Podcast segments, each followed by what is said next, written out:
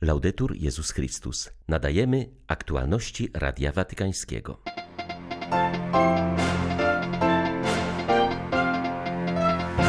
Franciszek alarmuje, że często godność ludzi deptana jest przez niewolniczą pracę, której towarzyszy milczące przyzwolenie wielu osób. Wskazuje, że te haniebne praktyki uwidoczniła m.in. pandemia ruszyły prace nad globalnym paktem katolickim na rzecz rodziny. W zamierzeniu Watykanu ma on pomóc docenić rolę rodziny w społeczeństwie.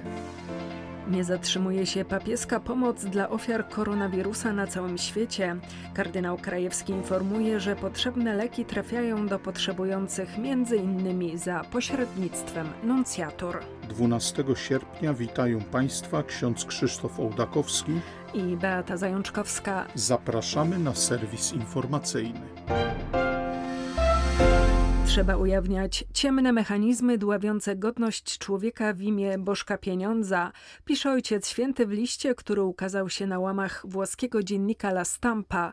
Papież podkreśla, że zbyt często godność ludzi deptana jest przez niewolniczą pracę, której towarzyszy milczące przyzwolenie wielu osób. List Franciszka jest odpowiedzią na artykuł włoskiego pisarza Maurizio Maggianiego, który na łamach jednego z dzienników napisał o ogromnym wstydzie, jakiego doznał na wiadomość o tym, że jego książki powstały dzięki niewolniczej pracy drukowane były w jednym z wydawnictw, gdzie bito i maltretowano pracowników pochodzących z Pakistanu, łącznie z kuciem ich łańcuchami. Pisarz dowiedział się o tym, gdy prokuratura wszczęła śledztwo w tej sprawie i choć Madziani definiuje się jako osoba niewierząca, to jak podkreśla, postanowił skierować swe pytania właśnie do Franciszka, ponieważ widzi w nim obecnie jedyny autorytet moralny. Papież zauważył, że 69-letni pisarz i publicysta odważył się podjąć temat, który wielu wolałoby przemilczeć.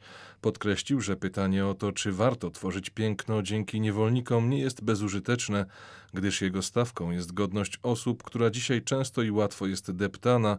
Papież przypomniał, że w czasie pandemii wielu z nas odkryło, że za pożywieniem, które trafia na nasze stoły, znajdowały się setki wyzyskiwanych pracowników pozbawionych praw. Nawet literatura, chleb dusz, wyraz wzniosłości ducha ludzkiego, jest zraniona przez pazerność wyzysku, który działa w cieniu, wymazując twarze i imiona, zauważył papież. Zastanawiając się nad tym, co możemy zrobić w takiej sytuacji, Franciszek zwraca uwagę, że nie można się poddawać, Wyrzeczenie się piękna byłoby wycofaniem się, byłoby zaniedbaniem dobra.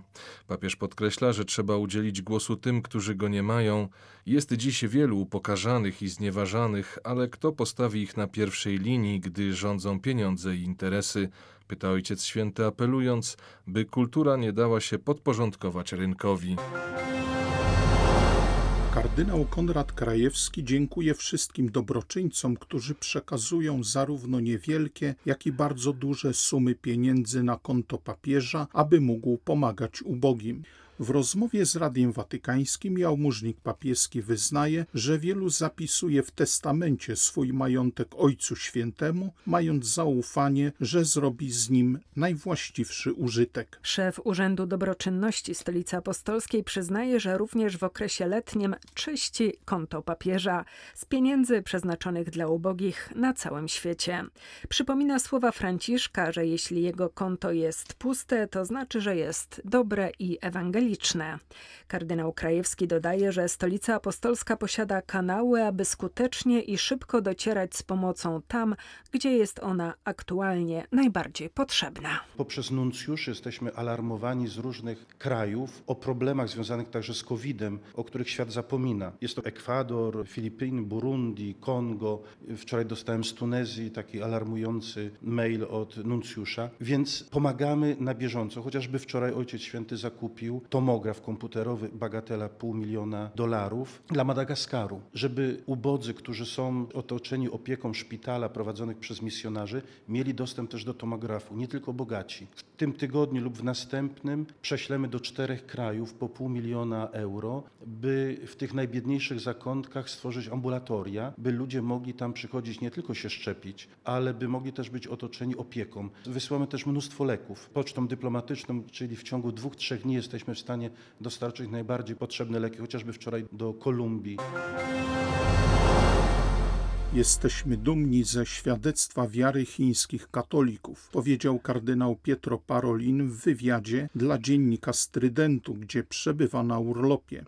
Jedną z najważniejszych kwestii poruszonych przez watykańskiego sekretarza stanu były relacje Watykanu z Chinami. Cały czas znajdujemy się w procesie dialogu, powiedział kardynał Parolin, przypominając o historycznym porozumieniu z Pekinem, podpisanym w 2018 roku i przedłużonym w 2020 na kolejne dwa lata. Zauważył, że pandemia dotknęła również tej przestrzeni, utrudniając dyskusję. Jednak, kontynuował hierarcha, mamy nadzieję, że jak najszybciej będziemy mogli wznowić spotkania i zająć się wieloma innymi kwestiami, które dotyczą życia Kościoła katolickiego w Chinach. Sekretarz stanu wyraził swój podziw dla katolików tego ogromnego azjatyckiego kraju. Watykan rozpoczął współpracę z katolickimi uczelniami na całym świecie, które prowadzą badania nad tematyką rodzinną. Chodzi o zebranie informacji na temat globalnego stanu zdrowia rodziny, tak by przypomnieć o jej znaczeniu dla przyszłości naszego społeczeństwa i Kościoła. Jak mówi Radiu Watykańskiemu Francesco Belletti z Międzynarodowego Centrum Studiów nad Rodziną, które współpracuje w przygotowaniu globalnego paktu katolickiego na rzecz rodziny, Franciszkowi zależy na zwróceniu uwagi na rodzinę i stojące przed nią wyzwania. Pomysł powołania tego globalnego paktu wiąże się z ogłoszeniem przez papieża Franciszka roku rodziny Amoris Leticia. Chodzi nam o to, by na całym świecie bardziej zmobilizować na rzecz rodziny wspólnotę kościelną, społeczeństwo obywatelskie, instytucje i rządzących. W tym celu nawiązaliśmy współpracę ze 110 ośrodkami, prosząc o przedstawienie mapy najważniejszych zagadnień z punktu widzenia socjologii, religii i polityki rodzinnej poszczególnych państw. Jesteśmy przekonani, że ukaże nam to najistotniejsze kwestie, na których trzeba skoncentrować uwagę, ale uwidoczni też przykłady konkretnych działań pokazujących, że odpowiednio wspierana rodzina jest bardzo ważnym i znaczącym zasobem społeczeństwa oraz jego bogactwem. We włoskim regionie Marke powstał wyjątkowy szlak pielgrzymkowy, który prowadzi do miejsc związanych z zakonem braci mniejszych kapucynów. Prawie 400-kilometrowa wędrówka podzielona jest na 17 etapów, na których znajdują się klasztory, sanktuaria i pustelnie franciszkańskie. Inauguracja szlaku wiodącego przez jedne z najpiękniejszych terenów Italii nastąpi we wrześniu. Pomysł narodził się w związku z kapucyńskim jubileuszem 500. rocznicy Fundacji Zakonu. To dobry czas, aby powrócić do źródeł i odnowić naszą duchowość, uważa ojciec Sergio Lorenzini, prowincjał kapucynów w Markę i pomysłodawca szlaku. Pielgrzymka śladami kapucynów ma znaczenie duchowe, ale jest także sposobem na realizację papieskiej encykliki Laudato Si, wpisującej się w charyzmat zgromadzeń franciszkańskich. Wyruszający na szlak będą mieli okazję zanurzyć się w przepięknej i zróżnicowanej przyrodzie. Trasa wiedzie bowiem zarówno przez górskie przełęcze, jak i morskie wybrzeża. Mapy umożliwiające pokonanie szlaku kapucyńskiego znajdują się na przygotowanej specjalnie na tę okazję stronie internetowej. W drodze można skorzystać także z aplikacji na urządzenia mobilne, która łączy się z mapami satelitarnymi i pokazuje miejsca noclegowe oraz punkty gastronomiczne. Szlak ma być atrakcją turystyczną regionu i wsparciem dla obszaru dotkniętego niedawnym trzęsieniem ziemi. Hollywoodzki producent i grafik Angelo Libutti, który pracował m.in. przy superprodukcji The Avengers, nakręci film o błogosławionym Karlu Akutisie, włoskim nastolatku zafascynowanym wykorzystaniem internetu i nowych technologii w ewangelizacji. Produkcja powstanie przy współpracy ze znanym amerykańskim youtuberem, który, podobnie jak bohater filmu, zajmuje się głoszeniem Ewangelii w świecie cyfrowym. Film połączy zalety dokumentu i fabuły. Można w nim będzie posłuchać wypowiedzi mamy błogosławionego Karla Akutisa, która wyznaje, że jest jego największą fanką, ale także zobaczyć sceny z życia nastolatka zagrane z udziałem znanych aktorów. W rolę Jezusa wcieli się Robert Renzi, którego widzowie znają głównie z seriali. Wierzę, że w każdym człowieku jest pragnienie prawdy, dobra i piękna, które może zaspokoić tylko Eucharystia, powiedział aktor. Głównym celem filmu jest ukazanie tajemnicy Eucharystii w świetle biografii Karla Akutisa. Wielu ludzi nie rozumie, czym ona jest, nie wierzą w realną obecność Jezusa w Najświętszym Sakramencie, ponieważ nigdy dobrze tego nie przemyśleli. Nasz film ma im w tym pomóc, wyjaśnia Angelo Libutti. Błogosławiony Carlo Acutis jest pierwszym beatyfikowanym milenialsem i zapewne zostanie ogłoszony patronem internetu. Słynne stało się jego zdanie: Eucharystia jest moją autostradą do nieba. Kolejnym pielgrzymkowym dniu na Jasną Górę dotarło siedem kompanii. Po raz 40 szlak z Helu przemierzyła grupa kaszubska, która wędruje aż 19 dni.